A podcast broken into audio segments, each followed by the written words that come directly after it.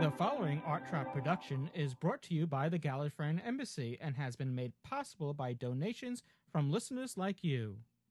Live from the back seat of a unit Land Rover, this is Doctor Who Podshock. Doctor Who Podshock. Okay, well, let's do it. Now, I, You know, whatever it is, if it's valuable, send it to us. For the best in all things Doctor Who, it's Doctor Who Podshock, the podcast all about Doctor Who, the longest running science fiction television program, with Louis Trapani, Hello. Ken Deep, hello. James Naughton, Hello. news, Fabulous. reviews, Oh, no. and fan mail for James. Uh, over 40,000. Doctor Who Podshock from the Gallifreyan Embassy and Outpost Gallifrey.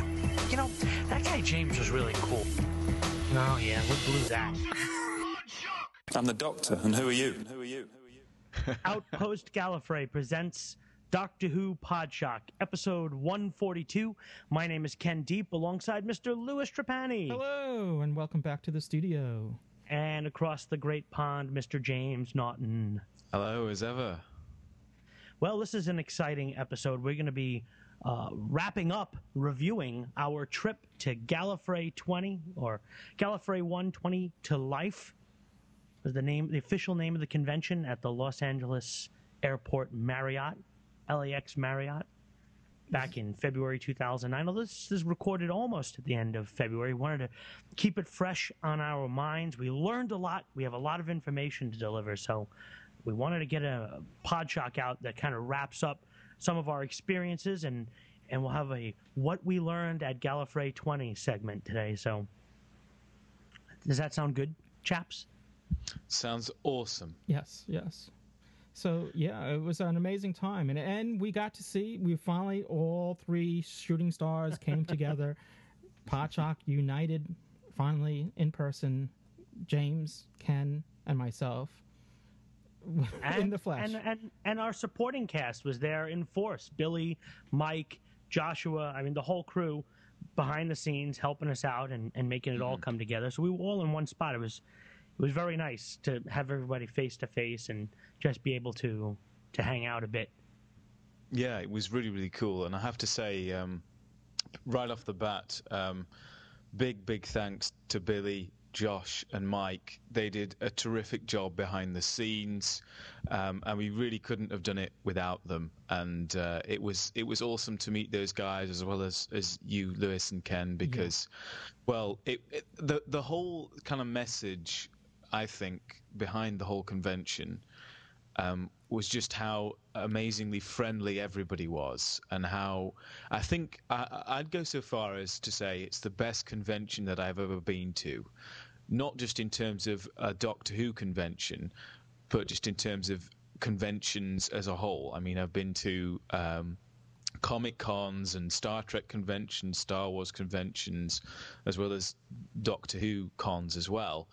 Uh, mainly here in the UK, obviously, but the whole just uh, atmosphere of the convention was superb, and I think that that's uh, part and parcel of the fact that it is a three-day convention, which, from my perspective, is quite unusual because here in the UK we usually just have one-day conventions, maybe two-day conventions, um, and usually people just travel there in one day and, and do it one day and then then go home, but you could go up and you could speak to anybody and everybody, and it was awesome. The first day that um, that I got there, um, I met Ken in the lobby, and and, and after that, I was camped out in the lobby.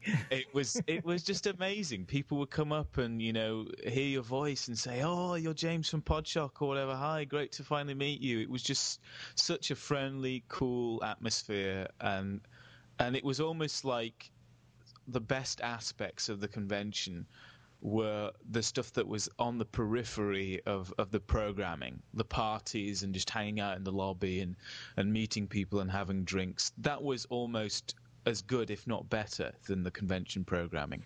So I just want to say a big thanks to everybody who we met, and in particular, I'd like to say thanks to Billy, Josh, and Mike. Awesome. Yeah, Well, they were I- the and- unsung heroes. I mean, um, you know, they really did a lot as far as behind the scenes work, and we really have to give um, our hats off to them and kudos um, because um, they really made sure everything went off without a hitch, and they did a lot that you don't really see or hear in the podcast. So, uh, many thanks to them. A lot of lot of great information from behind the scenes as well. Also, uh, Barnaby from DW, DWNY uh, helping me out with, with a few things behind the scenes as well, just uh, keeping me in the loop on some of the things that were going on and, and tipping me off to things that we should be involved in over the course of the weekend and stuff. And and that was that was really amazing. And Josh uh, really just the was his hospitality. I mean, LA is his town, and his hospitality towards us over the course of the whole weekend, rec- recommending places to eat and taking us out, and and and really, uh, one of the biggest things, one of the biggest helps was when we got when Louis and I got there on Wednesday, just bringing us to Target. The, the store, Target. I mean, uh, that saved me a ton of money because I didn't have to buy things in the hotel that were five times times. the price five times. uh, that you would find at, at Target, and that Stay on target. when when you get when you when you uh, get some things that you need that make you uh, feel comfortable, you know, when you get some of the personal essentials, you suddenly feel like okay, I'm I can relax now. I, I'm I'm you know I have the things I need to get through my day. That was a big help. I also want to say, James, you're much taller in person. I Yeah, that was my biggest surprise, too. six feet tall. well, I remember when uh, I think w- when we first got back to my room and we were stood out on the uh, Balcony. the, the balcony and we were taking pictures and stuff, and uh, you know, both you and Josh made a remark. of, You're a lot taller than I imagined. It made, it made, it made me giggle. You know, it kind of it kind of was on a par with um, last year. You were talking about people would, would come up and speak to you and say, "Oh yeah, I recognise your voice. You're the guys from Podshock."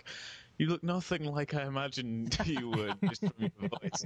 It was a bit like that. So I mean, just even for, for you guys to say those things, you know, it, it was even funnier to to hear it from you as as well as from from everybody else. So I tell you Yeah. what. Not one that you're that I- unusually tall, just that uh, taller than we expected. I really enjoyed meeting the guys from Radio Free Skaro and, and Tachyon TV as well. Um, the guys from Radio Free Skaro have an even greater sense of humor in person. I mean, they let a lot of their, their humor um, translate onto their podcast, but in person, they're just killing me. Oh, yeah, Some of the stuff they were with them. talking about and, you know, references they make, um, it was a lot of fun. And we all agreed that that having we went from one podcast podshock last year at 19 to having three this year and then we're hoping to invite even more podcasters next year and create uh, just our podcasting community. Do what we do well. It helps the convention. It makes it more fun for all of us. And it really just gets the word out about what it is to be in, in a solid podcasting community. Uh, with everybody pulled together, pulled resources together to help each other out, and it, it was just a lot of fun. I, I, everybody brings something different to the table, and that's one of the the nice things about podcasting is that everybody does something a little bit different, but but we all do the same thing. We we put out a podcast, we share that in common, and we mm. share Doctor Who in common. And that's that's Really even more.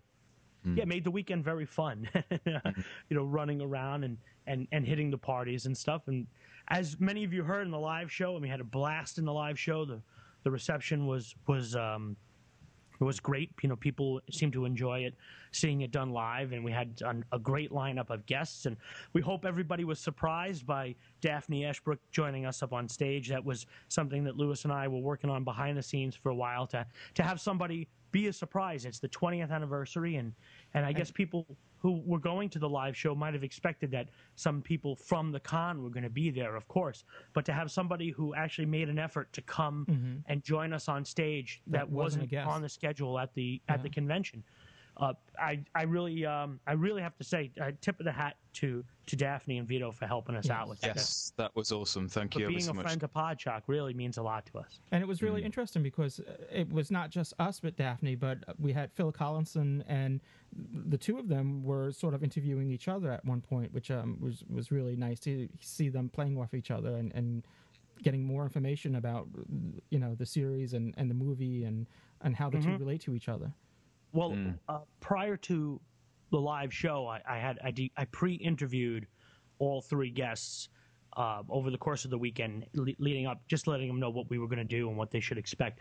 And when I mentioned to Phil that um, Daphne was going to be a surprise guest, he was genuinely excited. He's like, "Great! I've never met her before." And I was right then and there, I had this warm, great feeling inside me, like this is going to be something cool tomorrow because they've never met. And I know that based on Doctor Who Confidential, that that Phil and, and Russell and the crew on the current show do appreciate that '96 movie. They, they're- Yes. that's something that they they acknowledge as something they enjoy. So to me, I knew right then and there. I'm like, great, this is awesome. I was hoping that everything was going to come out well. I hope you, the audience, uh, enjoyed it as much as we enjoyed doing it. Because it really was great that they had a, a natter almost, and um, I gave I gave my mic to to uh, Daphne. to Daphne. She came on on stage. And uh, and and she she apologized afterwards because you know she she meant oh I meant to share it more with you but I was like no no that's fine because the whole time that I was sat there I'm just thinking my God I'm sitting next to Dr. Grace Holloway you know Daphne Ashbrook how awesome is this and then when the two of them started to just chat and we could just sit back and I mean it, the interview did itself basically it was it was really awesome and and you could tell that they had a Mm-hmm. they they really sparked and they really hit it off both of them which was and was really course, cool um, Toby was hilarious. So Oh, yes, absolutely. that didn't I hurt mean- either. and, and I felt a little bit bad because when the two of them started to talk, Toby was suddenly sitting there looking left and right and saying, "Okay." He had to bow out uh, because he had another panel, so he he stepped out uh, before the end of the show. But we understood why why he had to split. So we had a, a nice blend there, and I'm Daphne too. To having a girl up on stage when it was a guys only party for a, a large part of the show, and suddenly we had a you know a pretty girl up on stage. It was nice to break that up. But uh, so that's that's pretty much a, a wrap up of, of what was going on on stage. But we, we And had a, just a, a number of other things going on I, I just want over to make the a course point. of the weekend. And I and I want to say thanks to the Uh-huh. again to the other podcasts. I was listening to the Radio Free Skaro guys over the last two weeks since coming back from Gallifrey just to catch up on some of the stuff I missed. I mean, they had one-on-one interviews with like Rob Shearman and and um, and Phil Ford and things like that. People that we missed simply because the weekend is so hectic.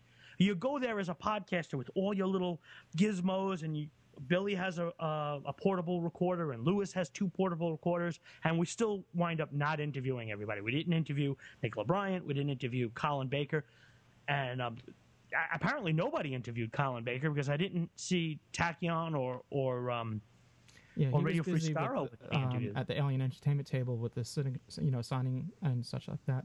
I, I just want to make a point because we're just talking about our live show that you could, if you haven't caught it, it's in Podshock episode 141. So um, if you're listening to this show without hearing um, episode 141 yet, go back and listen to that. It's a great show. You know, as, uh, you'll have a great time listening to it. It's um, again Doctor Who Podshock 141.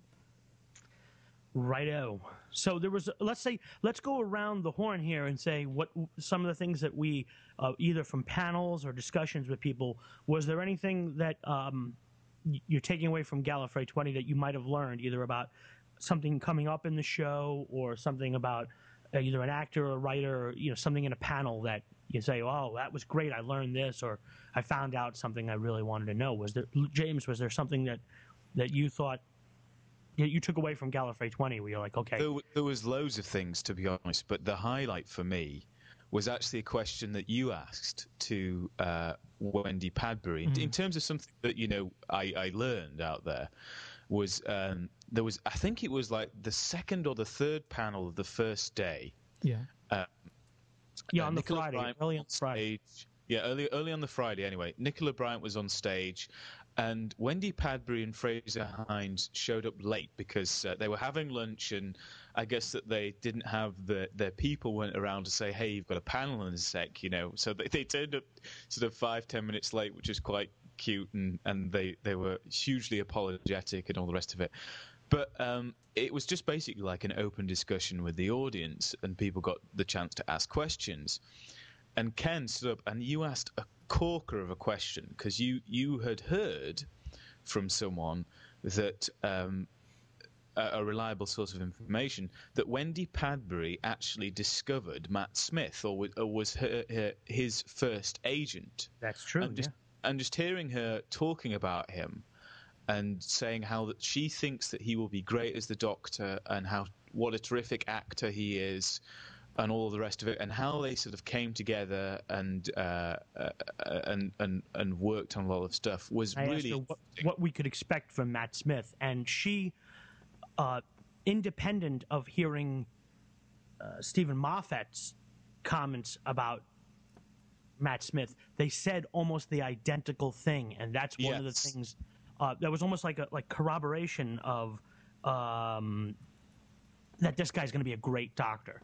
Because she said almost the same thing he said, and she lives in France, so I'm pretty sure she didn't watch the Eleventh Doctor yeah. Confidential yeah and um, and she said almost the same thing about that he you can't take your eyes off him that he's just got this charisma this personal charisma that's uh, uh, that's just you know ridiculous. And and that was great to hear. And I, I think it was I think it may have been Mike or Barnaby that that tipped me off to that in advance that kind of said hey by the way I think you should know this. And uh, I asked Wendy when I ran into her in the lobby because you spend all your time at Gallifrey in the lobby if I if that was true. And when she said yes, and she was sitting up on stage with with Fraser and and Nicola, and a lot of questions were going to Nicola because she's doing a lot of Big Finish stuff, and and they're doing this lost season for Big Finish with with Colin. Um, and Wendy was getting the, the occasional question, the whole so you know what's your favorite episode, and that, you know the, the the questions that you get at a lot of Doctor Who conventions. And I knew that she wasn't going to be joining us on the live show, so I said, I, I just have to throw this out there. I want to see what the reaction is going to be, and the oohs and ahs in the Yeah. in the audience were In incredible. crowd, yeah. I wish we would have had a recording of it because I would love to put it out on the feed, just that question and answer, so you could hear the genuine excitement that i- i- you talk about um, how these these circles work. And I, I, I don't know if you, if you have any sense of um, if you're one of those people that believes in these kind of things that that, that someone from the classic show was involved in in in discovering the new Doctor and uh, after 45 years of history in in the UK, I don't know. Is it, there's more to it than that. Uh, I'm a I'm a skeptic, but uh, you know sometimes things like this happen. You know, like is it a, is it that small a world? but also it's really cool that she's kind of it's nice that she's given her approval of him not only as his former agent but as a former companion as someone who's played who's was Zoe active- gave the new Doctor the thumbs up. That's all you need to know. Exactly. and and that is is is is glowing praise. And i think the crowd was really excited about what she said because it was like a, a huge endorsement. And and anybody i think who had any doubts about matt smith oh he's too young um he you know he's not got the experience or whatever. I think that pretty much all of those cobwebs were blown away as soon as wendy started to talk about how they met um, you know how she approached him and, and the kind of things that she she you know got for him and, and and the plays that he was in and so on. It was really really awesome to hear her talk so enthusiastically and and so with such excitement about seeing him in New Who as well. Which that was that was the highlight for me in terms of learning something new that I didn't know before going to the convention. Um, anyway, Louis, your thoughts? Wait, before you, let me just finish up on that. One of her thing, one of the things she said was, uh, and I'm and I'm going to paraphrase here. She said, "Oh, and he's hot." That's what she said. So there you go. Yeah. He said he said something like she said something like he's going to be a real hit with the ladies. I'm sure. Okay. Uh, uh, or, or, uh, yeah, I think we're both paraphrasing, but it, it, she uh, endorsed him on that level several times as well. I think. So, an enthusiastic reception. okay, Louis, what did you what did you well, discover? This is, um, I mean, relates to the show itself, and you know, coming from uh, last year, you know, the the three days go by incredibly fast, and this year it just was no exception. In fact, it felt like it went by even faster, and and just um, going by commenting more about what Ken had said, that we really. There was just so much going on there, and as busy as we were, it still felt like we weren't doing enough. And so um, I don't know. I mean, next year we need to um, that's the problem with Gallifrey is that it's too good. There's so much going on, and it's so targeted to our interests. It's not like it's a, a general science fiction convention where you have three days and you can space things apart because you know, oh, all right, well, I'm not really that much interested in this topic or whatever. But with Gallifrey, you're interested in everything, so and you can't be at everything at once, obviously. And plus, we're there not only to enjoy the convention, which we did, which we did, you know, of course, but we were also there to, uh, as Doctor Who Doing recordings and getting material for the show and uh, stuff like that. So. Um, it's it's challenging, you know. So as much as um, you know, as much planning as we did for this year, I think we need to do even more so next year. And it's uh, but it's it's a lot of fun, and um, as as you said, it was great meeting um, up with the, everyone from Radio Free Skaro and Behind the Sofa. Uh, we had a great time. The convention uh, took place at you know in, in the um, um, you know the, the the the rooms that were were designated for the convention, but the other half of the convention, the unofficial convention, as Ken alluded to, is in the lobby and partly in Champions, the the bar there. So it's a it's a really a 24 hour event because uh, when there's always something going on at the hotel. Yeah, although I have to give thumbs down to Champions for on a Saturday night closing at what was it, midnight or one a.m. Yeah, 1 a.m. They but they stopped serving at 12:30. It's really lame. I mean, you Yeah, have we a, had a bunch hundreds of of people there, and, and waving they just money in the sucked- air, you know, wanting to pay, and Here we were stimulating the economy, and uh, and and they was like, "No, sorry, we're closing." It's like, dude, where are we gonna? You know, we're here. We're, we're customers Can- throwing money at you. Stop. Keep the doors open. That was that was beyond lame, and, and I hope I don't know if we can talk to Sean or something and sort that out for next year. But it, it's really sad that they aren't enterprising and they're not thinking, okay, if we can just lay on a few extra staff and just stay open for a couple of more hours, because you know realistically, you know it goes on all night. The people are And in the lobby till five a.m. Yeah, I mean it, it, I mean, Mike was there to see the opening of Starbucks and still got up at, at like nine, ten in the morning to, to be at the con to, to to go to the programming. So, and I think even on his last night, we were there at like three, and he had to be up at six to catch his plane, and he was still there partying hard in in the uh, in the lobby along with everybody else. So it it uh, that was a poor show, I have to say. And uh, who knows? Maybe next year we'll have to. Uh, to to talk to the guys over at Champions and say, hey, you know, come on, sort it out. Set up straight, huh? Yeah, exactly. Well, we'll see. We'll see if we can pull that off. Pod shock. Uh, yeah, that'll happen. But well, we can we can live in hope, can't we? We can live in hope. Well, I was I was um, surprised at the Torchwood reception at Gallifrey this year. There was yeah, yeah. uh, just a an enormous wave of people uh, into Torchwood, which you knew would, would grow, of course, but a, a good portion of the crowd was there for Torchwood things. We had um, um, Kai Owen and um, I'm, I'm blanking out of the uh, um, David Lloyd. Oh, I can't remember Gareth his surname. Lloyd. Gareth David Gareth Lloyd. David Lloyd. Is and then they had a, a surprise guest as well on Friday. So we had two surprise guests. We had Daphne Ashbrook at the live show on Sunday, and they had um, now 'cause Naoko I'm- Mori Yeah, yes. who plays Toshi? played Toshiko. Yeah, I was uh, I was coming down from the lobby, heading down the escalator, and there's a girl with um, like a hooded sweatshirt over her head, and she came sneaking in and sat in the back and raised her hand and, and asked a question. And when everybody turned around to look to see who it was, she took the the hooded sweatshirt off. And I, once again, just one of the best things about a convention is when you get that oh sound out of a crowd, uh, and that was amazing. So they had an amazing Friday Torchwood panel with a surprise guest and there's just the reception from from Torchwood in general.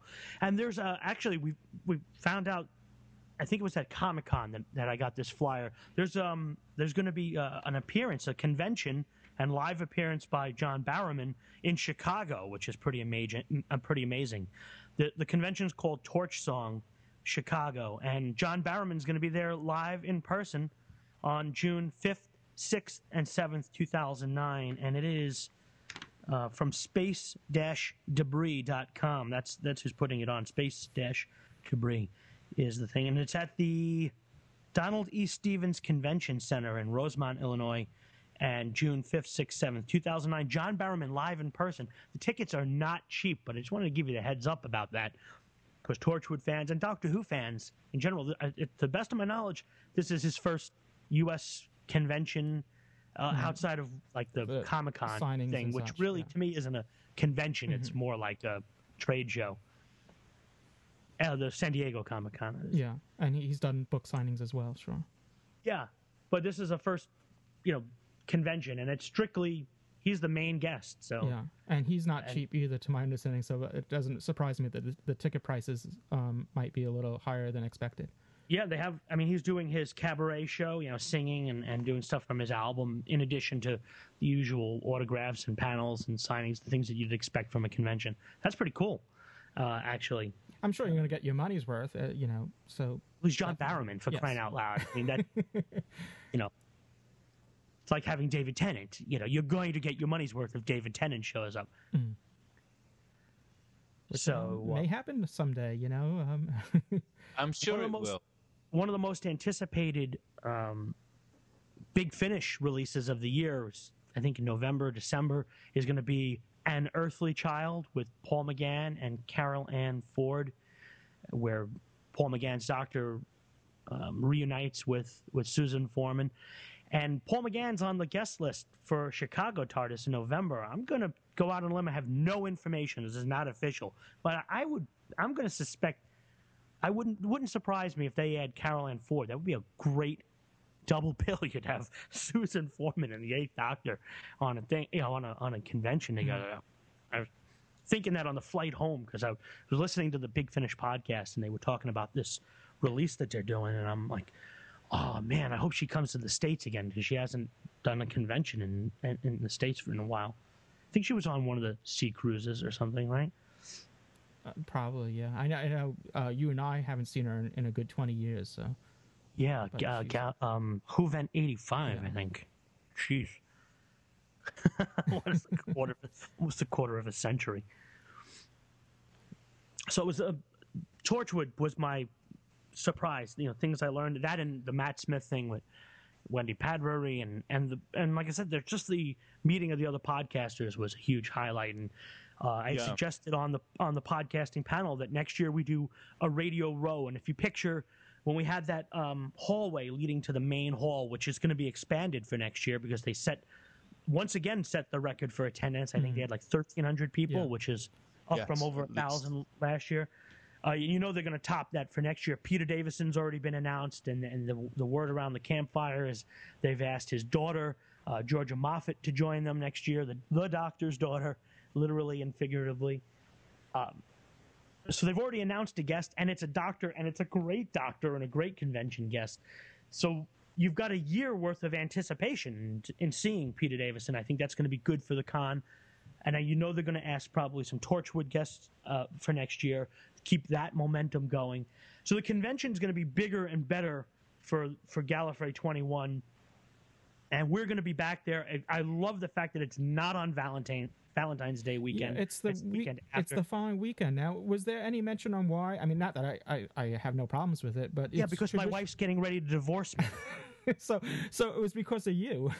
no, no. I think there were many people who were on the verge of divorce thanks to the Gallifrey being on, Well, on Valentine's Traditionally, they do it so it's um, backed with President's Day, so that people have a day to um, decompress on President's Day without having to go to work the following day after the convention. So that's why I was just curious. Um. Day nothing. I needed a week to decompress Yes. from Gallifrey. At least Yeah, I'm still I, I'm still not with it after you know over a week now. Um, I, I- So, uh, is- so what I was suggesting was doing, taking that hallway. You know, they had all those tables out this year, and you had a few people, like some other conventions, set up some things and uh, uh, to to kind of promote whatever goings on you had in conventions or, or literary literary clubs and things like that. I want to have all the podcasters there just outside, so we're all together. And, and people, the guests and the fans and, and everybody who's just there hanging out can come by and say hello. We set up an interview with John Levene, uh, just spontaneous. John came over and sat down. We put the mobile recorder out, down. We sat at one of these tables, and the, the crowd just gathered round, and there was there was a spontaneous energy not only in the podcast and with the with our guest, but but from the crowd, people would just come over and see that we were interviewing somebody and, and it was right in the middle of the hallway and stuff. So I think that could be something cool for next year. I mean, I'm I'm going to try to encourage some of the other podcasters. Uh, we have a year to plan this, so um, let's see if these guys get on board. Let's let's let's create a dial- dialogue about it and see if we can make it happen. Well, that's that's kind of almost my biggest regret is that uh, about the con, as Louis had alluded to this earlier, that there's just so much going on, and it's so kind of hectic, and you're you're running around all over the place trying to see and do as much as you can. I really would have liked to have spent more time with uh, the Radio Free Skaro guys and the guys from Tachyon TV. They're really really cool. And the awesome thing about the panel that we did with them uh, on Saturday was that we had the whole the full spectrum there in terms of uh, the types of show. We have Radio Free Skaro, which is just they hit the button, they record, that's it, it's out there on the site. We have us, which is you know somewhat polished. Louis does a terrific job with adding sound effects and the artwork and the enhanced podcast. Uh, but it's not scripted. We don't script anything. But then you have uh, Tachyon TV guys, you know, uh, and they do, occasionally do script stuff and do put more of a polish on things. So that was a really nice uh, thing to see in terms of the panel for, for people, but also. They're just, they're just a really cool bunch of guys, and I mean that comes off if you listen Again, to the sense podcast. of humor from everybody is just amazing. was terrific. And, you know, we were sat there at the panel and we were having a real camaraderie. And I think anybody who came along um, and, and, and, and and it's available by the way if you want to hear that um radio Yeah. free released the the audio of the panel on their feed Yeah, and I also Yes. have a recording of it as well, which I'll make. It, it won't be on our feed, but I'll make it available on um on our site as well as a as yeah, a bonus Yeah, okay as a cool. bonus download. well, because it's it deals with podcasting, so most of our audience probably you know the, unless you're a techie and you, you know that's something that you're interested, you can go to our site and get it. But otherwise, I think for, we have such a wide audience that just are interested in Doctor Who and may not be interested in podcasting, you know, in general. rap podcasting. It's yeah, it's a bit of a niche thing. fantastic. So that's some of the stuff that that happened at, at Gallifrey 20 and, and, and it, it always seems like we we spend the whole year building up to it.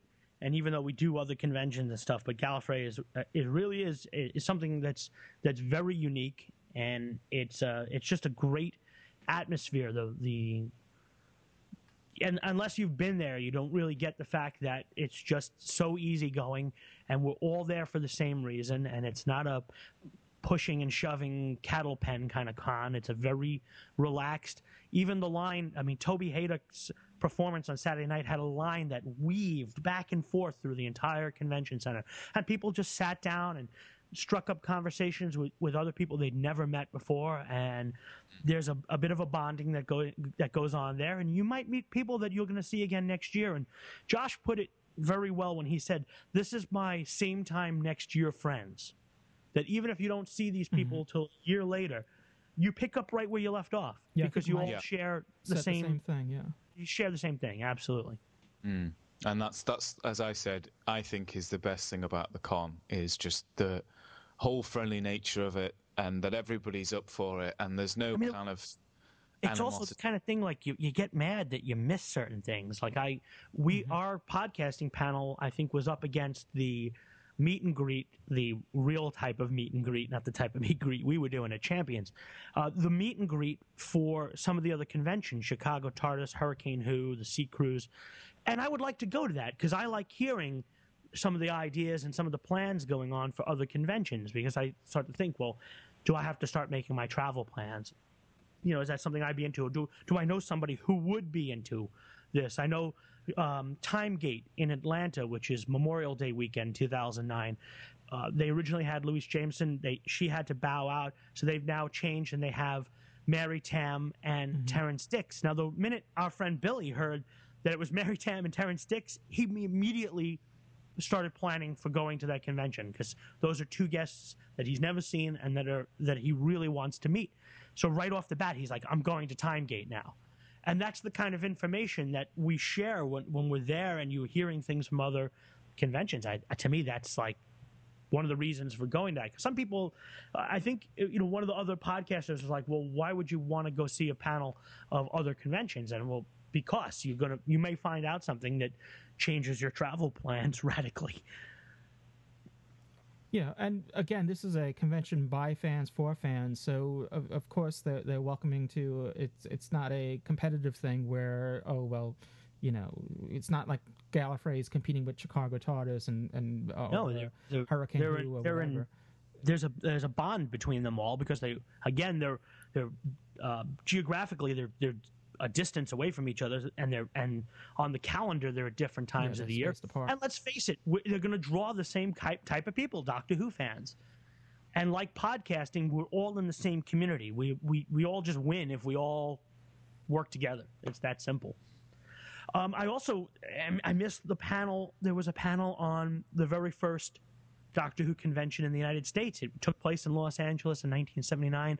Um, I had a great conversation with Amy, one of the people who was involved in that, and she was showing me. Well, I, I got a, the private version of this at our at our table uh, on Saturday night. Uh, uh, the slideshow she had it on her laptop and was showing me some of the, the photographs of Tom Baker and, and Elizabeth Sladen and Ian Marter and stuff. That was great. I was just to see the the early days of, of conventions in the United States and and Louis and I were at some of those early conventions in the early to mid 80s. But yeah, and, and speaking of slideshows, I was doing that with Colin Baker uh, the week Yeah. before at the New York Comic Con. I was I had him on my iPhone. I had you know the iPhone has a photo gallery um, application on it, so I had all these uh, classic pictures from going back to the early '80s and showing Colin Baker, and he was having a ball. But he he he, he wants to get an iPhone. Any, anyone wants to give him a gift, an iPhone is the is the, the gift to give to Colin Baker.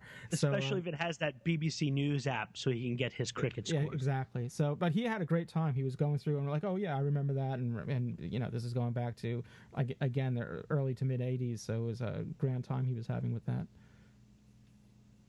but some of the some of the um, the things that that came out of Gallifrey 20 m- meeting people like that meeting people like Amy who had never met we never met before um, Uh, Josh Amy's was a great. She mutual gave us all pins from that 1979 convention. Yeah, Yeah, she's that a was real sweetheart. so cool like a, a original pin from 79 that they gave out at that at that convention so I, I, thanks to her and thumbs up she's a doll and and and we just again same thing. We you meet other people uh, who share the same interests as you and they say oh yeah well well you guys were doing this in New York. This is what we were doing in LA and and although our experiences are different they're also the same in a lot of ways because it was about Doctor Who.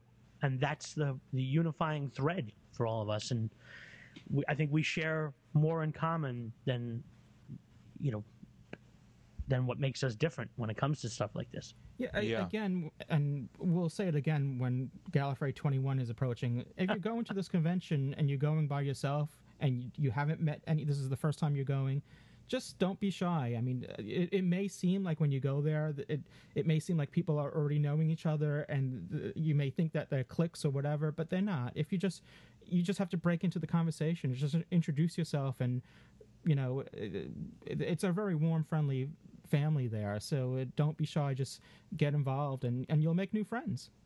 yeah absolutely And and like we And- just mentioned, and then the Amy, deal- Amy Krell is a, a perfect example of that. And um, you know, and she gave she, she brought content there as what Ken was ex- explaining, but also um, another uh, new friend we made is um, um, Tara Wheeler, who brought a TARDIS there.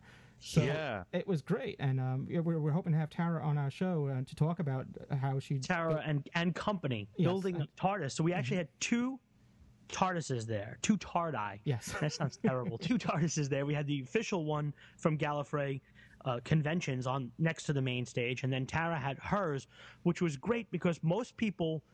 It's very difficult to get a, a, a picture with the official TARDIS because it's right next to the main stage, and that main stage is in use through almost the entire convention nonstop. And it can be a little intimidating to go walking up and take a picture, especially if there's somebody on stage or something like that. And and, and so it's there more as a, a prop, a visual. Though this time it wasn't on stage itself, as last year. It was actually Last the year was of right stage. on stage. This Yeah. was on the side. But Tara's was in a separate room Mm-hmm. across from the main stage, and anyone could come up and take a picture with it. And of Mm. course, everyone took a picture with it now, and it's become a tradition for anybody involved in the show to open the door and autograph the inside. And um, I, and I mentioned this on the live show. Phil Collinson was like a little kid examining it. He was a, he was a geek. He was a fan at that moment. He was in there looking at it because you know he stood in the real one uh, at the Beeb, and here he is looking at it and, and telling her that she's done a great job on it, and, and that you know he was he was asking her questions about well how did you make this? Or what did you use for this, and when she would explain it, there was a genuine like sense of oh why didn't we think of that? Or well we used this, and there was a, a sharing of information as to what was really going on there. But Tara did an amazing job, and and thanks by the way, thumbs up for letting us and if you've seen the pictures of Louis James and I inside the TARDIS, uh, that was great fun. And she let us put a Podshock banner next to it. So if you see some pictures from Gallifrey 20 of people in TARDIS, you might see the, the Podshock banner in the background. So thank you very much. I have much. to say it is awesome as well, and there's a classic shot which I think sums up the convention ever so nicely, where there's the three of us in there. There's like Ken at the bottom, then Louis, then me, all and and and people I think went crazy when it went up on Facebook. yeah, and it's- the- all huge list of comments like, It's, "Yay, it's on the great!" cover you know. of, of 141, uh, the episode 141. If you haven't seen it, and plus, Yeah. it's it's going to be our new like official, you know, uh, cover Oh, artwork but- for yeah. by popular demand. Yeah. And I, So I that's also, some of the, that's some of the goings on there, and and uh, we, we are we including s- some of the John Levene interview in this episode, we're- Louis. Uh, we're going to forego where the, we usually do a feedback section, and because of um, you know we did want we want to do a wrap up of Gallifrey, we- we're going to get we, we've been receiving your feedback. We're not ignoring it. We're going to get to that, and um, We got a with- lot of it too. yeah. I mean, over the last Yeah. month, I, we've received more feedback than than we've received in like the last six months. I, I really was. We always get a, a steady stream of feedback, and, and we love it and we appreciate it. But over the last, in the month of February 2009, I, I've received more feedback than I think I have, like I said, in six months combined, and, and it was thanks, thumbs up. So, but in order to fit into the show, we're going to include John Levene. We also have an interview that I did with uh, Ben Templesmith, who um, his comic book Doctor Who: The Whispering The Whispering Gallery just came out. Was just released on the 25th of February. So if you haven't had a chance to pick it up, you want to pick it up. It's fantastic artwork, a great story. Uh, check it out, and we're going to have more on that in um, later in this episode. And you know, we we totally ran out of time over the weekend. We were supposed to interview Tony Lee as well, who we you know were hanging out with both in New York and in L.A. so at some point, got to get around to It's- talking with him about his comic. it's so ironic. Some of the people that we hung out with the most, w- we never had a chance to interview. We, I mean, we saw them over the course of two weeks. We probably saw more of them than we would ever in, in our, you know, previously, and yet we didn't have a chance to interview them. It's but you know what's nice if you're staying in contact with people and, and Skype and, and the phone and all these kind of the computer, the internet. So it's just a wonderful way of staying in contact. So I think Tony went on holiday, so maybe when he gets back, we can uh, we can ask him to come him up. aboard the show Sure. and talk about his comic. All right. Well, I guess without further delay, we'll go into these interviews and. Um, All right, so we'll be right back on Doctor Who Podshock. Hello, my name's Wendy Padbury, and you're listening to Doctor Who Podshock.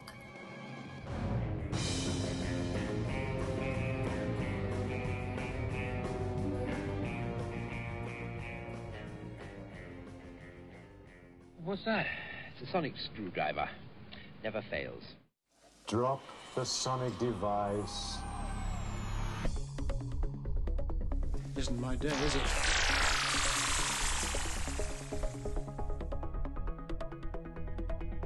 Sonic screwdriver won't get me out of this one. Are you seeking Doctor Who news? The Sonic News Driver. Selected Doctor Who related news stories delivered sonically. All in a bite sized podcast. No bigger than a jelly baby. This can function as a sonic blaster, a sonic cannon, and a triple unfolded sonic disruptor. Doc, what you got? I've got a sonic. Uh, oh, never mind. What? It's sonic. Okay, let's leave it at that. Disruptor, cannon, what? It's sonic. Totally sonic. I am sonic. Oh, A sonic what? Screwdriver!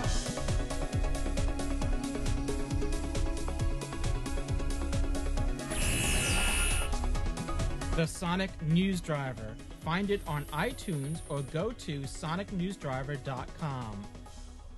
Who has a sonic screwdriver? I do. The Sonic News Driver. Get yours today, sonically. Neat, isn't it? Hmm?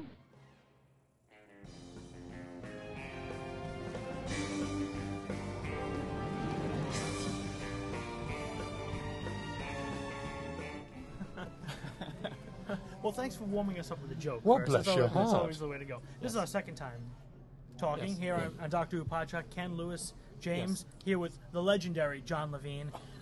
Uh, or he just called himself the the common man. And we're, we're live here at Gallifrey 20 in Los Angeles, right in the middle of the convention here. right in the so- middle of the convention. So you may hear Yes. some background noise. You may hear some people walking by. You may even hear a few questions thrown your way. The- We we did set up a second interview, and this this wasn't going to be it because we were going to talk specifically about a single story. But we're here. We're in a party-like atmosphere, so this is going to be about fun and having a good time and catching up and regaling some people with some great stories. Okay. And, and I was hoping maybe we'll even get a few people walking by that might that might you know throw Say a few curve. things in like, there he is. I'll just grab people by the hair. First, this is the this is the 20th anniversary of Gallifrey here in Los Angeles, and you are probably the record holder. I believe the I am. Actor, Doctor Who actor who has been. I, I, I was looking through the program and Gallifrey one, Gallifrey two, John Levene, John Levene, John Levene. Yes. So, um, how has it changed, and how do you feel about it? Well, first of all, when I first came to Hollywood, it's very difficult when you're an Englishman coming to a big, sprawling city like LA or New York. And um, all I know is that I met several people like this lady over here. And when I first joined Gallifrey, they were stunned that one of the actors was living in Burbank. So obviously, um, I, enjoy, I mean, I, it, it is very expensive in Burbank. I mean, I went to a hairdressing shop yesterday. I said, "How much do you charge for a shave?" He said, five dollars. I said, "How much for a haircut?" He said, forty-five dollars. I said, "Sod it, shave my head." so when I first came, Shaun Lyon, who's always been good to me, he asked me to be their MC because they used to do cabaret after every convention. sure. And Yeah. I still don't, I'm, I'm, I'm blown away that they don't do it now because to see all the actors you've loved over your years actually do things that you would never dream they could do, myself included. I mean, I learned to sing, to juggle, to do comedy. I just stood in for Steve Martin four years ago, uh, emceeing the Emmys with a three hour show with no rehearsal. So life can be very precious in LA. But Gallifrey is one of the great shows uh, left. There aren't many Doctor Who shows left anymore, Yep. apart from Jeans in Chicago, which is very good. Um, so I was very, very flattered. And the one thing about we English, you see, we American actors tend to think they own the bleeding world, and they don't. They're in one show and they think they become God's gift to everybody. Well, that's fine if you're making lots of money, but you know that Doctor Who made no, we made no money. I was on hundred dollars an episode. That's what I earned, fifty pounds an episode, until I got to the RSM Benton, and then they put me up to two hundred dollars an episode. So we made no money. So that's why I think we are more approachable. We are more approachable because I think we're more humbled by our success. Now, being Sergeant Benton thrilled me, and to this day, as you can hear, even by my voice, even though one is a little worn and tired, I've never been so thrilled at being involved in something so powerful as the issue that Doctor Who brings and faces its audience. It's good over evil. And I have to here and now say that I, I had a little cry. I'm a bit of a tearful man lately. I had a real cry the other day over the loss of my three best friends Douglas Camfield, the director who made me. If it hadn't been for Douglas, I would never have seen the light of day. I would have been just John Woods living in Salisbury in England, which is where I'm from, the south of England. And then Barry Letts, who'd watch me. Barry Letts was the man who gave me my first part. He was doing a show called A Handful of Thieves. And they all they, they all they ever wanted were uh, actors at six foot two because English love tall actors. I, did, I don't know why, but I ended up working for those two. And they, as you know, you may not know the story, but there was a gentleman who was to play Sergeant or Corporal Benton in Invasion, which is when I met Frazer, and I played a Cyberman in the beginning of Invasion. And if you know the stories at all, I ended up as Corporal Benton or Secret Agent Benton because the actor that was going to play Benton was sacked for being late two days running. And Douglas Camfield, this hero of mine, who, by the way, had loved me, I never knew, you know, if you're not gay, you don't sometimes know what the love of a man is. And I realized there are a lot of men I've loved over my life, but because of the stigma in my day of the gay thing, you couldn't tell them you loved them. And I hated that restriction because I loved Jon Pertwee. I loved him and I loved Roger Delgado. He made my life. And so uh, I grew up as Sergeant Benton. I realized that I had a part and a half here. I was never going to be a big star because I, I don't push enough. I, I could have been big. My next door neighbor, I'll entertain you with a quick story. back in about, I, I, the dates have all become a bit mishmashed, but I used to be a great golfer, and funny enough, my name is Woods, and my son used to call himself Tiger. That's when Shell had that commercial where you put a tiger in your tank. Mm. Well, when my son turned out to be a brilliant golfer, and then my divorce came through, and I lost contact with my son, my ex wife, and my daughter for 10 years. I suddenly thought, my God, it's my son who's Tiger Woods. Until I saw that Tiger was a gentleman of colour, and I thought, shit, what did I do that night, you know? So, to cut a long story short, to end up as any character in something as deeply inventive and so long lasting, the longest running show in television history next to Meet the Press, to end up as a character in this show and to have people like yourselves, and I've never ever looked down at a fan. I've always, anyone that knows me, I've always looked at the fan as not superior to me, but at least on my level. And I realize that's another thing I've learned in my older age. I've never looked down on anybody. I've considered everybody, like, for example, one of the chaps is cleaning out the dustbins. He saw two ladies have a little tear over being near me. Do you know what that does to a man like me to see someone emotionally, you know? And I realized that this waiter looked at me and he knew that I was a good person and he shook my hand and he cried. Well, how does that happen? Is it, you know, what is it? Is it a deep inner, I don't know, connection with the people that love you? I, I don't know. All I know is Doctor Who made my life. And there's no point denying it. I did nothing else as famous. Um, I nearly, nearly uh, did, got the Oscars uh, four years ago. Uh, I was third in line to do as an MC for the Oscars, all because of my English humour. You know, I like to. I start off and say, "I've just been back to England, had dinner with the Queen of England." You know, and well, he said he was the Queen of England. You know, you know and they just love that kind of gag. So anyway, the long and the short of it is, Jon Pertwee taught me how to be a man because my father certainly didn't.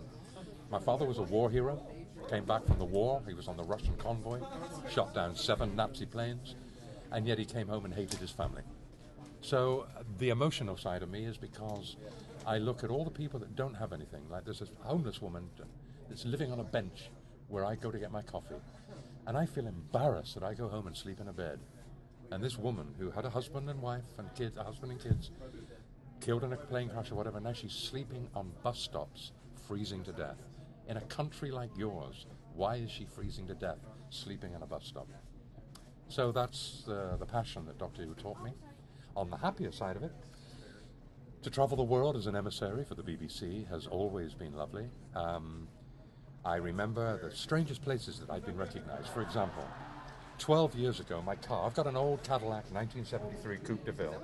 I bought it for $800 20 years ago, and I've just had a new engine put in because I couldn't afford a new car. It had broken down on Magnolia Avenue in Burbank, where I've been for 20 years, and the car was right across the pavement. And the boot was the, the boot was at the back, and the, and the bonnet was sticking out. In, oh, sorry, the hood and the trunk. Anyway, it was pitch black. It's 11 o'clock at night. The car's broken down. My wife and I are there. You know, when your car's broken down, you feel all kind of isolated. And anyway, these two people, man and a woman, were walking up the pavement. And I said, oh, I, I thought I must go out and just say, excuse me, that's my car blocking your pavement. So I went up and said, sorry, it's my, he said, it's all right. Sergeant Benton can park his car anywhere. and you stand back and you think, how on earth could you be recognized at 11 o'clock on a dark, rainy night? So the power that Doctor Who has given me and the self confidence it's given me has been awesome. So that, that, that, that's really what it's done for me. You were saying before that, that Benton really represented the everyman. That's why so many people identified. You said you, we've heard people. My, my Yes. dad's favorite character, my friend's favorite, my favorite character. yes. Is that there's a reality to it, a, a realism that he was a guy who was a sergeant and he was a blue collar guy. And and and, and how do you did you did you consciously think of that, or was it just you being you? Well, I, I told you I never went to drama school, acting lessons, or anything. I didn't have any voice lessons. The only reason I got my deep voice is I lost my lung to tuberculosis back in 19 non non contagious, but I lost a lung to my father's 60 a day. He smoked 60 a day from when I was born, so I sucked in that filthy fucking smoke my whole 19 years in that house. And yet, in those days, we were told that smoking was healthy and that mm. certain brands would actually encourage your health. Mm. So I lost my lung to it, and which is why I got my English speaking voice. But what was your question, Ken? About Oh, that, yeah. consciously making the Well. I, what I did is, when I was an extra, I used to think, how do you say words? How do actors say words? Now, let me just go back to one quick story. Back in 1963, when I'd done a, just a couple of Doctor Who's, I always wanted to play golf, but because I was born in poverty, you know, back in 1941, everyone in my part of the country was poverty stricken. And I do a gag where I say we were so poor when we had a rainbow over our village, it was black and white. I moved to Putney in London, and I lived in a road called Redgrave Road, which is the name of the most famous acting family in England. One Sunday morning, I'd met my mate who owned a paper shop, and I used to smoke 20 cigarettes a day then. Everybody smoked in those days. I gave it up 30 years ago now. But I, um, I was walking down my steps, and this is a true story, and you will be actually quite impressed. This bloke came up to me with a very broad Welsh accent. You know the Welsh talk very like this, very sing-song. How are you, boy? Hey, Iechyd da, nice to see you, man. How are you doing? This man came up to me and he said, You're John. And this is right next door. He bought the house next door to us. I was living in an apartment. This man came up and said, You know, I saw you on TV last night. You're bloody good, aren't you? And I said, I beg your pardon, because you don't get. You didn't get compliments a lot because English people don't like other English people that make it. They tend to dislike people that become successful. So, and you know, I hate actors that look into cameras, you know. Uh, he's and anyway, this man came up to me and said, I watched you in Doctor Who last night. What a great actor you are. Now, I'd never been told that because I spent my first five years thinking I was shit. A lot of actors do. Self esteem doesn't come for free. Self esteem is either there and you promote it within yourself, or someone gives it to you through love, affection, or a little bit of honor and integrity. So I looked at this bloke and he said, I'm going to be an actor, I'm going to RADA. And I said, You poor fuck. I said, You're, It's a tough old job. I said, You know, it took me, guess who it was? Anthony Hopkins. it was Anthony Hopkins. You could phone him right now and ask him. now, the funny thing is, what happened is he said, What you've got, John, is you're a good face actor. Now, the reason he said that is when you're acting opposite the Pertwees, the Tom Bakers, which was awful, by the way, acting opposite Tom was, was not easy, and I'm sure you've heard that before. He was not a very pleasant man to work with. But Jon Pertwee was like God himself, the most generous, wonderful man. He would give of you anything you asked for, and that's why I became his best friend. And I've just found out that he didn't get on with his son, and I was his surrogate son. How would I have known that? I only knew it two days before he died. He said, John, I've loved you from the minute I met you, and that's when I started to realize that men can love each other and not be embarrassed about it. So, the reason I ended up acting like I did, if that's what it was called, is I used to watch all the professional actors from, from, from oh, some of the big names of our day, and I thought, you know, what, what is acting? Acting is remembering your words, but more than that, more than that, it's being there on time. It's more than that, it's being there with a conscience and a heart. You have to consider your other acting friends. You must never try and steal that scene. He who tries to steal a scene will surely end up in the background because you look foolish. If it's your part, Jon Pertwee was the star, I was what? The sixth star, if you like. In other words, Katie Blau, I was like number 6 mm-hmm. I always stuck to being number six. That was my job. So the reason I became, thanks to your words, good at it is I thought, if I'm only walking on, why don't I put all that energy into that one moment when the lens picks me up? Now, you're, I was one of those, the one thing I will praise myself for, I was one of the best not letting the camera know I was there actors I've seen. That's what Tony Hopkins noticed. There's a way of ignoring the camera, and the way I train myself is if your eye was the lens, what you do is you look at the end of your eyebrow. So, in other words, you can see I'm not looking at your eye, and yet you would assume I'm looking at you.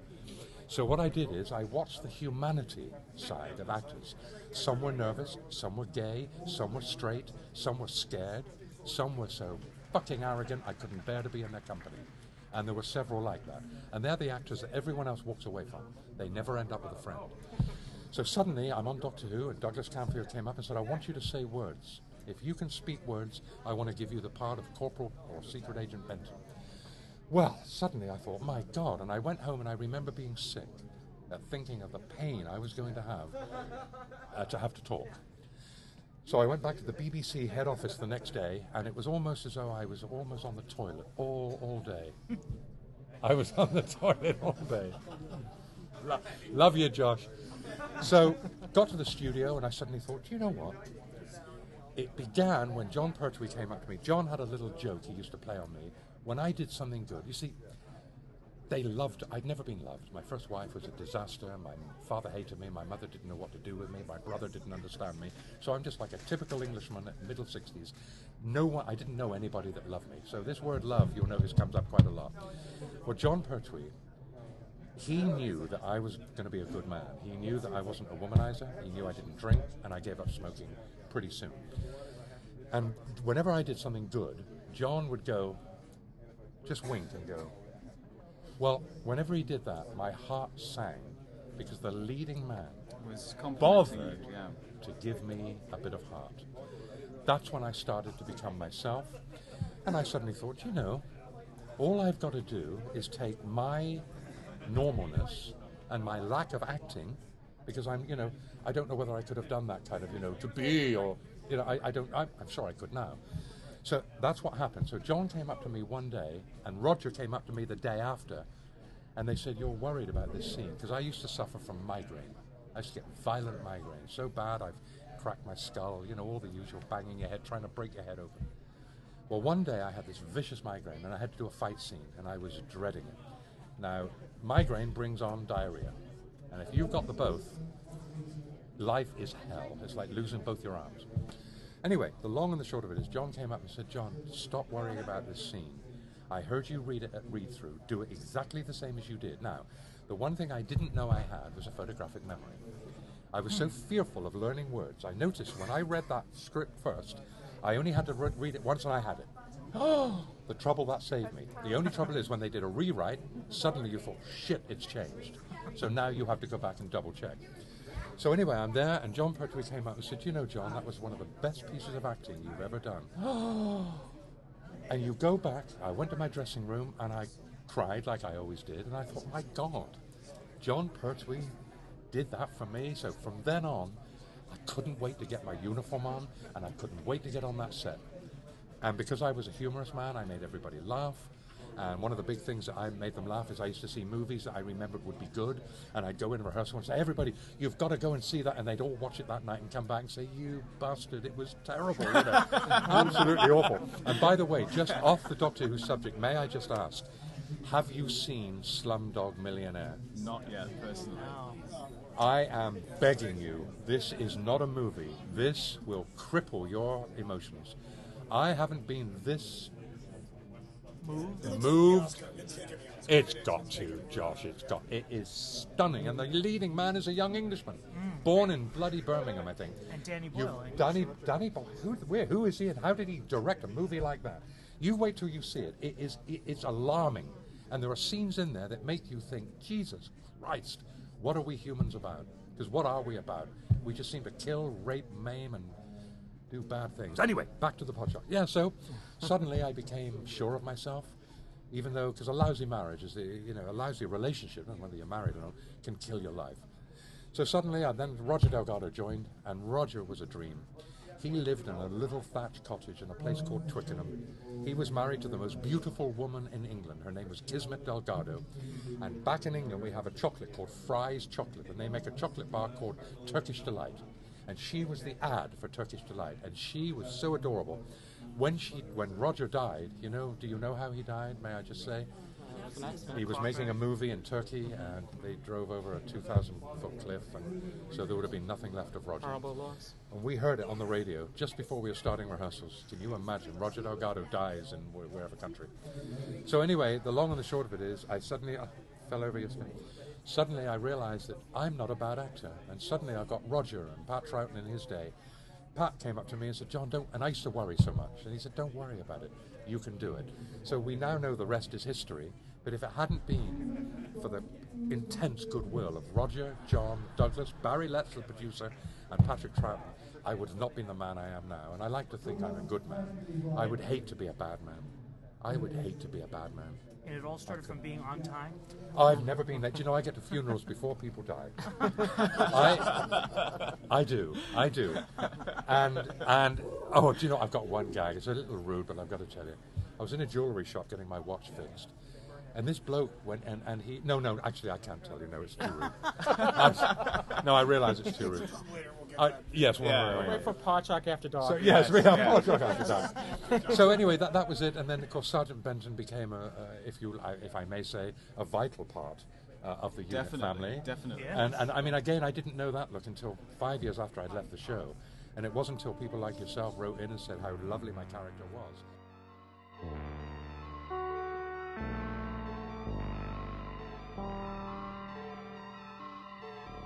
Well, that's going to conclude part one of our interview with John Levene. John had more to say, and we'll save that for a future episode of Doctor Who Podshock. And John's a very animated fellow, and in in various different ways when he's doing the interview. So that banging you're hearing on the table is just John um, emphasizing his points sometimes by banging on the table with his hand. Not, I mean, not aggressively, but just tapping on the table, whatever. It just it sounds a lot worse because the microphone was uh, sitting on the table, so it just amplified it. And it do apologize for that. We'll be back with uh, again in the future with the conclusion of this interview with John Levene, Sergeant Benton from Doctor Who. Up next, we have Ben Templesmith from the Doctor Who The Whispering Gallery comic book.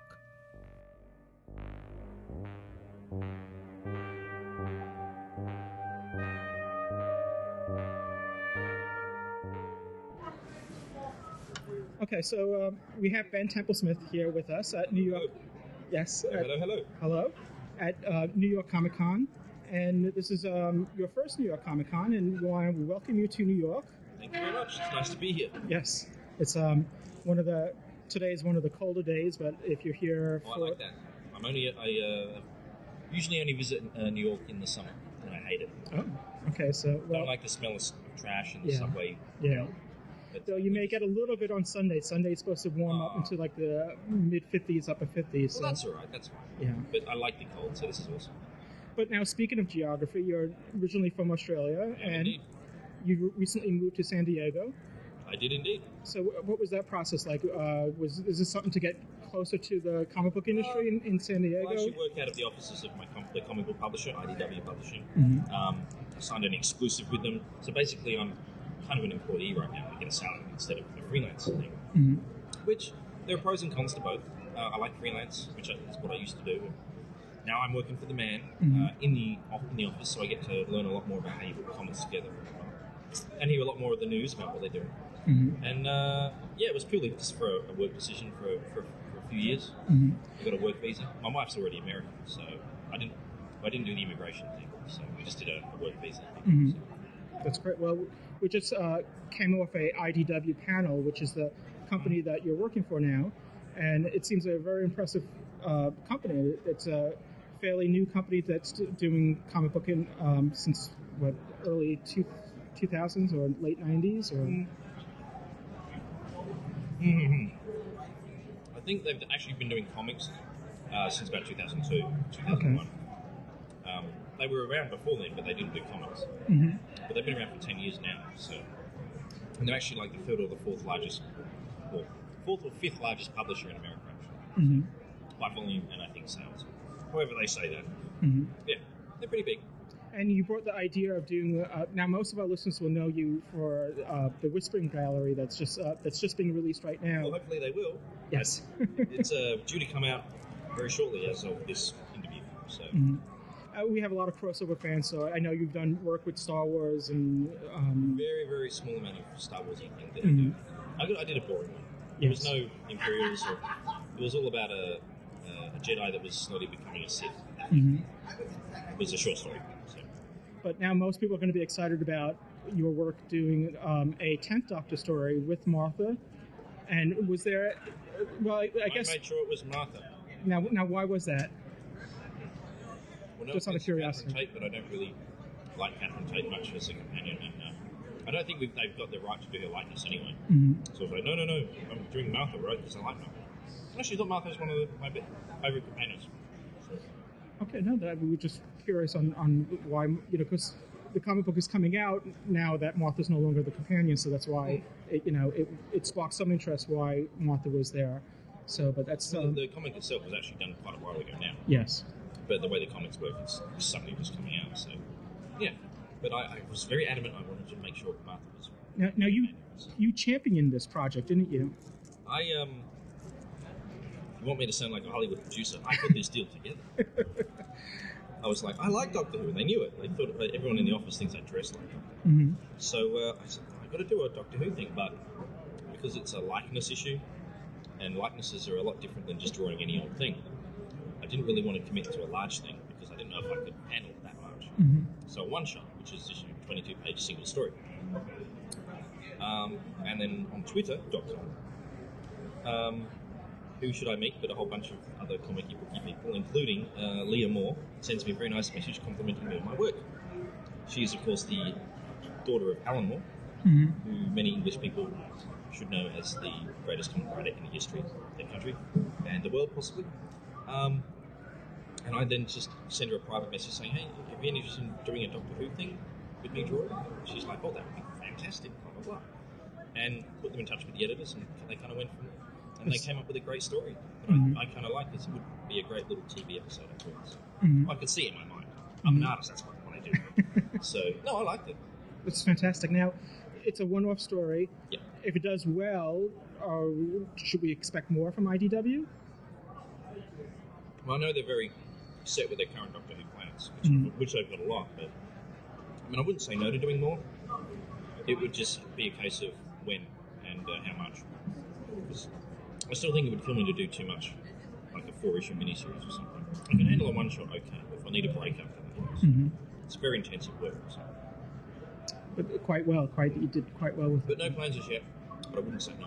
hmm Now, you mentioned you are a Doctor Who fan, so can you tell us a little bit about that? Growing up in Australia, what was your experience? What was your first Doctor? Who are your favorites, or Well- any influences in that direction? like the rest of the pretty much English-speaking Western world, except America. Uh, we all grew up watching Doctor Who on the TV in the afternoons as a kid, sort of thing. Mhm. So I don't know when I started watching it, but it's been, you know, it was on forever. And they every now and again they repeat all of the episodes. Uh, and I was watching it as recently as like two years ago. Mhm. The ABC in Australia, public broadcaster there, Mhm. played every single episode they had. So.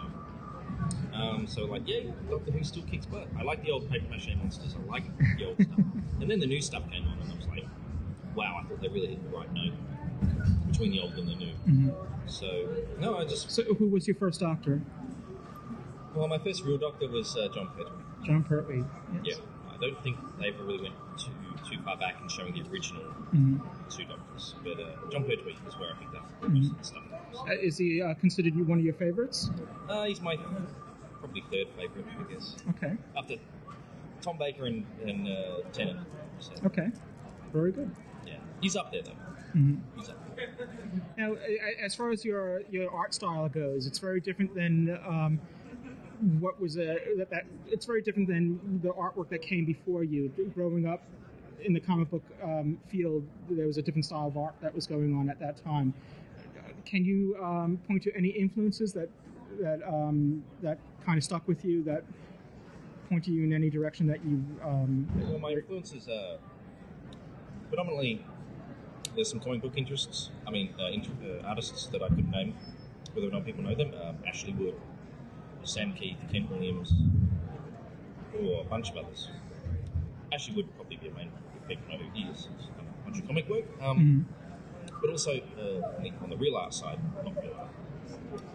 Um, the guys uh, like Ralph Steadman. I don't know if you know what Ralph Steadman is. No, no. He was a frequent artistic collaborator with uh, Hunter S. Thompson. Okay. He did the whole Fear and Loathing in Vegas sort of thing. Mhm. Um, it's a very phonetic style that you would know if, if, you, if you saw one of his things. You go, "Oh, that guy," because he, he's done a lot of like vodka adverts on the back of magazines in his day. He's been around. So. And you know, some old English cartoonists like people like Richard Searle, and uh, even like people like Quentin Blake, who was the guy that illustrated most of the Roald Dahl novels. So, I don't know. I draw sources from everywhere. hmm Now you did a um, you did Thirty Days of Night. That was a eventually has adapted to film, and uh, now artistically, how did that go? I mean, is this Oh, something I that never you? get asked that question. never ever. Um, well, that was the book that actually gave me a career because Mhm. it, was like the second book I ever did, and uh, it got uh, a film option back in like 2002. Um, and then nothing happened for about five years until near the end they uh, decided to make the movie. Um, I was very happy with how the film turned out. I can be cynical about that, or I can choose to be, I can choose to bullshit. But uh, the cynical side of me says I am very happy about that Okay. because I know what it could have been. Mhm. Because when you let Hollywood get hold of something, it's anything goes. I mean, Yeah. they can change the main character from a, a guy to a girl, change the change the race of the person. It's it's almost like a child of yours being Yeah, yeah. So I was taken I was- away from you, and Yeah, so I had no, I had no. Um, I wasn't, I wasn't, um, you know, I, I would let them do whatever they want because hey, they paid us money and I already have my comic. That's the Mhm. comic. If they want to do a movie, Yes. they can do whatever they want.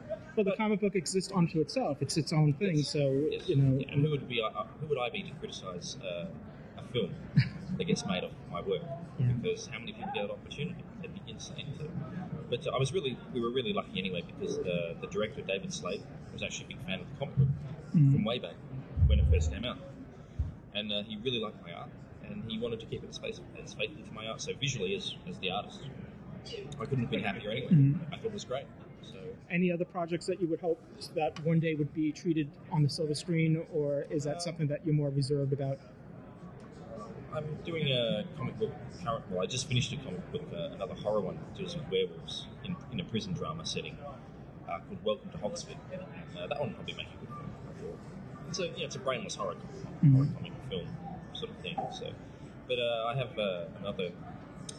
The other one of the other comics I'm probably most most well known for is called well, uh, Wormwood Gentleman Corpse.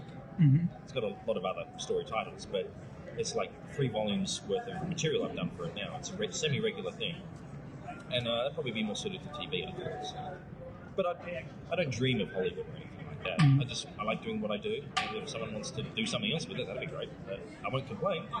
but it's not what drives me. Telling stories is what drives me. Yes. So that doesn't even mean I'm only in one medium, but but yeah, I don't do anything just to think, oh, that'll be a good movie. Mhm. Some people do that, but most of my stuff's not really meant for movies, obviously. Yeah, well, It's a bit strange. hmm Hi, excuse me. Sorry to bother you guys while you're eating. Um, we're big Doctor fans, and I was just wondering if you could help us out. Um, let us know where you got your stuff because we're thinking of doing a Doctor and Donna combo for a Halloween party this year. You get this in Thailand. In Thailand? Mm. Custom made. Wow. They're talk- apparently talking about my, my apparently Doctor Who suit. I'm not actually a cosplayer. You're not? No, Who are you for? Are you? Oh, I'm an artist. are you an artist? I did do the Doctor Who comics though. We're actually just doing an interview here. Oh God, I'm so sorry. It's okay, I it's all right. just, uh, I just think This it's a is fantastic costume. It's absolutely brilliant. Well, thank you. It's just I normally wear this stuff. It's Ben Sher- This is a copy of a Ben Sherman shirt, a suit. This is this is um Ben Templesmith, and this is his his this is um his work right here. But yes, I, I, I get all my suits tailor made in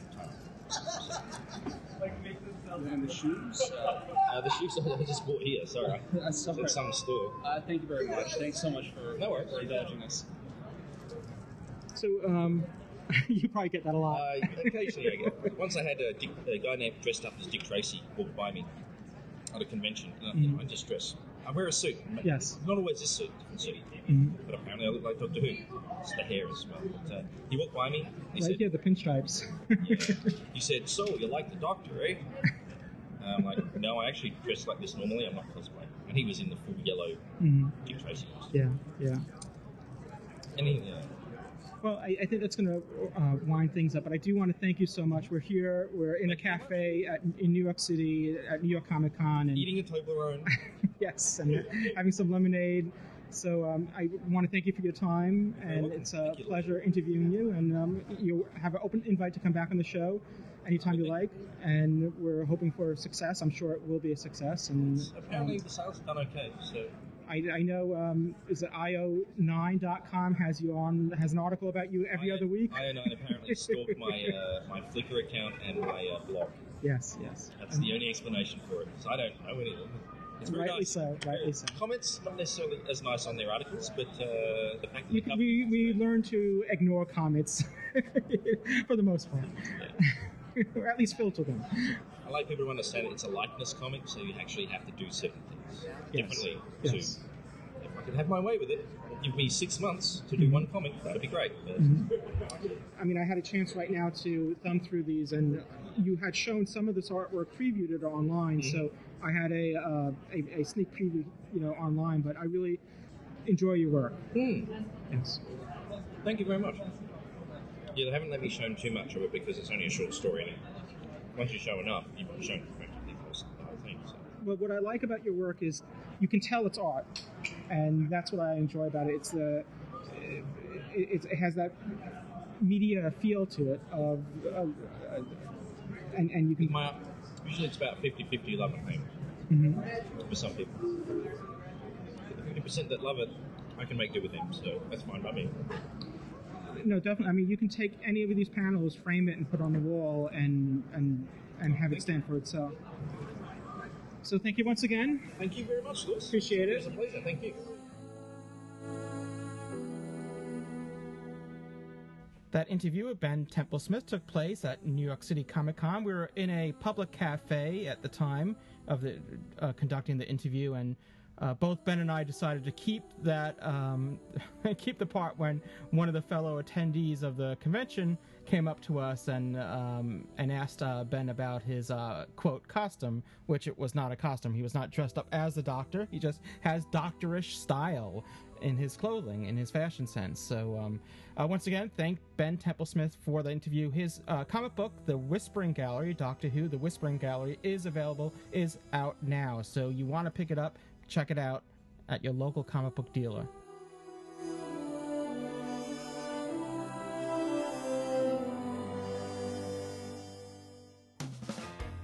If you ever said to yourself, Self, I just don't see how I can add another Doctor Who podcast to my busy schedule, you're in luck.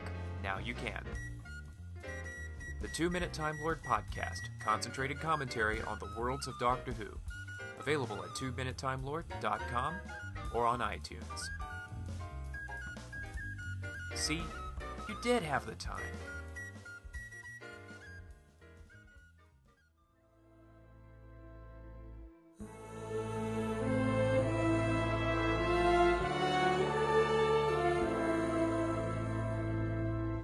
And we're back. Doctor Who Podshock, Ken Deep, Louis Trapani, James Naughton, across the Great Pond. Uh, in our Gallifrey 20 wrap up and interviews, and John Levene and Ben Templesmith, amongst uh, the people we've been talking to today, uh, and just the three of us chatting away about Gallifrey.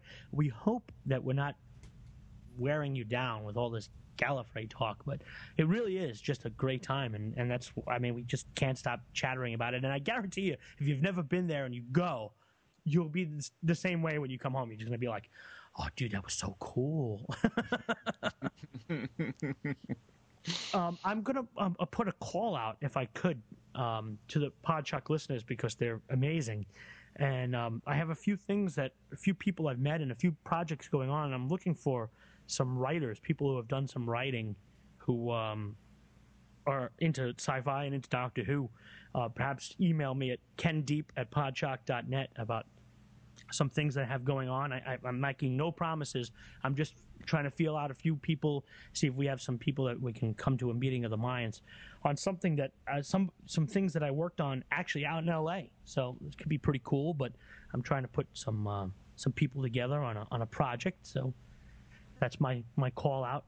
And I called out on my Facebook thing about anybody who uh, may be iPhone application. Does it, what do you call it? Designers or code writers? What would you call them?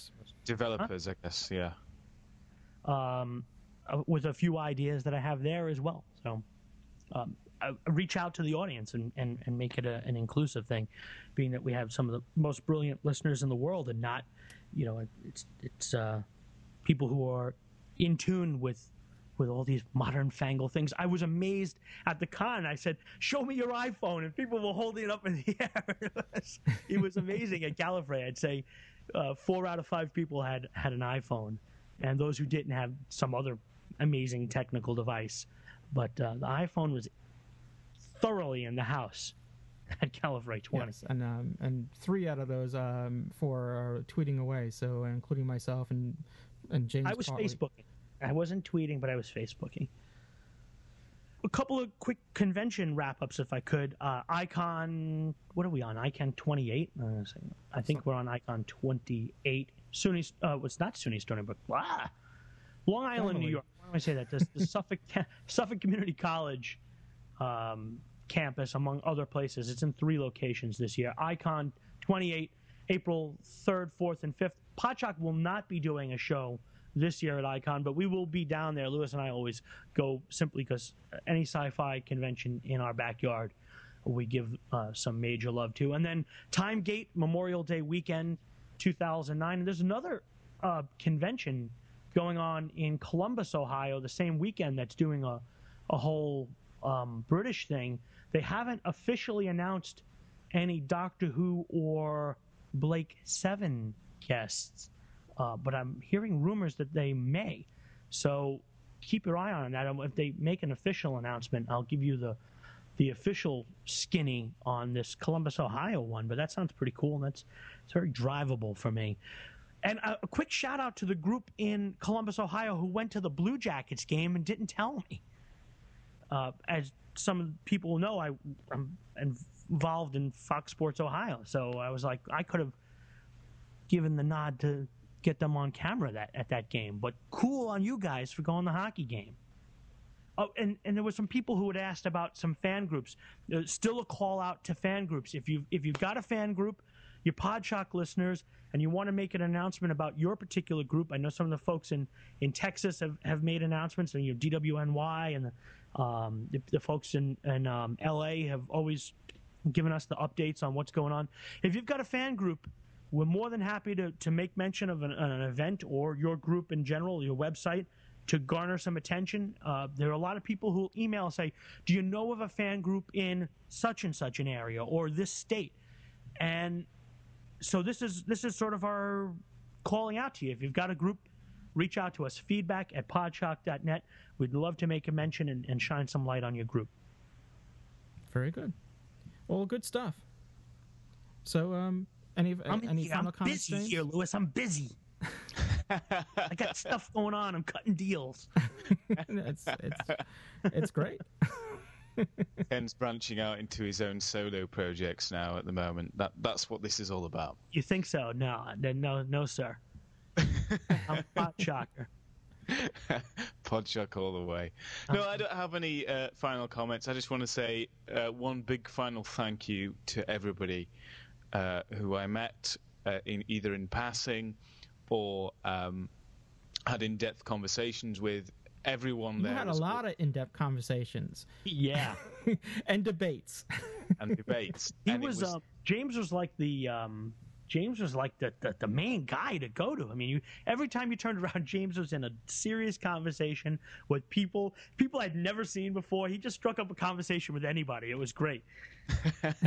great and, and bad sometimes maybe but it, it I had a, real laugh and I just want to thank everybody who I met uh, either for detailed debates or just for a laugh having a pint or whatever it was awesome and I think that Gallifrey is going to have to become uh, a, a, a scheduled thing every single year because it was just I had an amazing time and I think that's true uh, of uh, I think I speak for Lo- both Louis and Ken when I say that it was an awesome con, and I'm already looking forward to next year. So it's it's going to happen. We'll be there, guaranteed. I'm sure.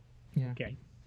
Missing it already. Yep. So let's start making um plans and then start anticipating Gallifrey 21. Start Peter saving. Davison.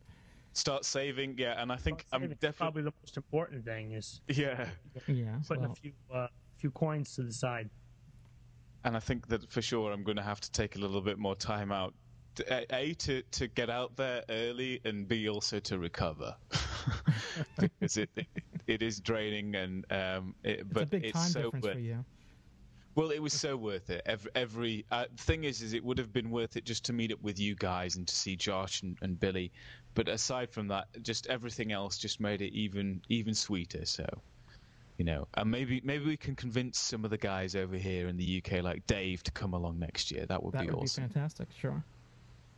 All right. Well, um, until next time. Cheers, everyone. Cheers. Cheers. Thanks for listening.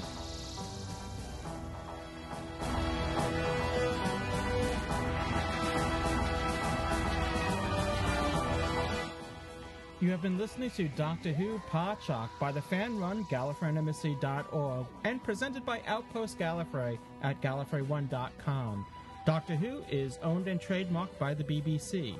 Doctor Who Podshock is not affiliated with the BBC in any way. Come back next time for another exciting and informative episode of Doctor Who Podshock. You can email us at feedback at podshock.net. Opening theme by Jeff Smith at thejeffsmith.com. This is Louis Trapani. You can follow me on Twitter at twitter.com slash Louis Trapani. You can also follow James on Twitter at twitter.com slash James Naughton. And of course, you can follow Doctor Who Podshock on Twitter at twitter.com slash Podshock. This Art Trap production is brought to you by the Gallifreyan Embassy and has been made possible in part by donations from listeners like you. No small furry creatures from Alpha Centauri were hurt in this podcast.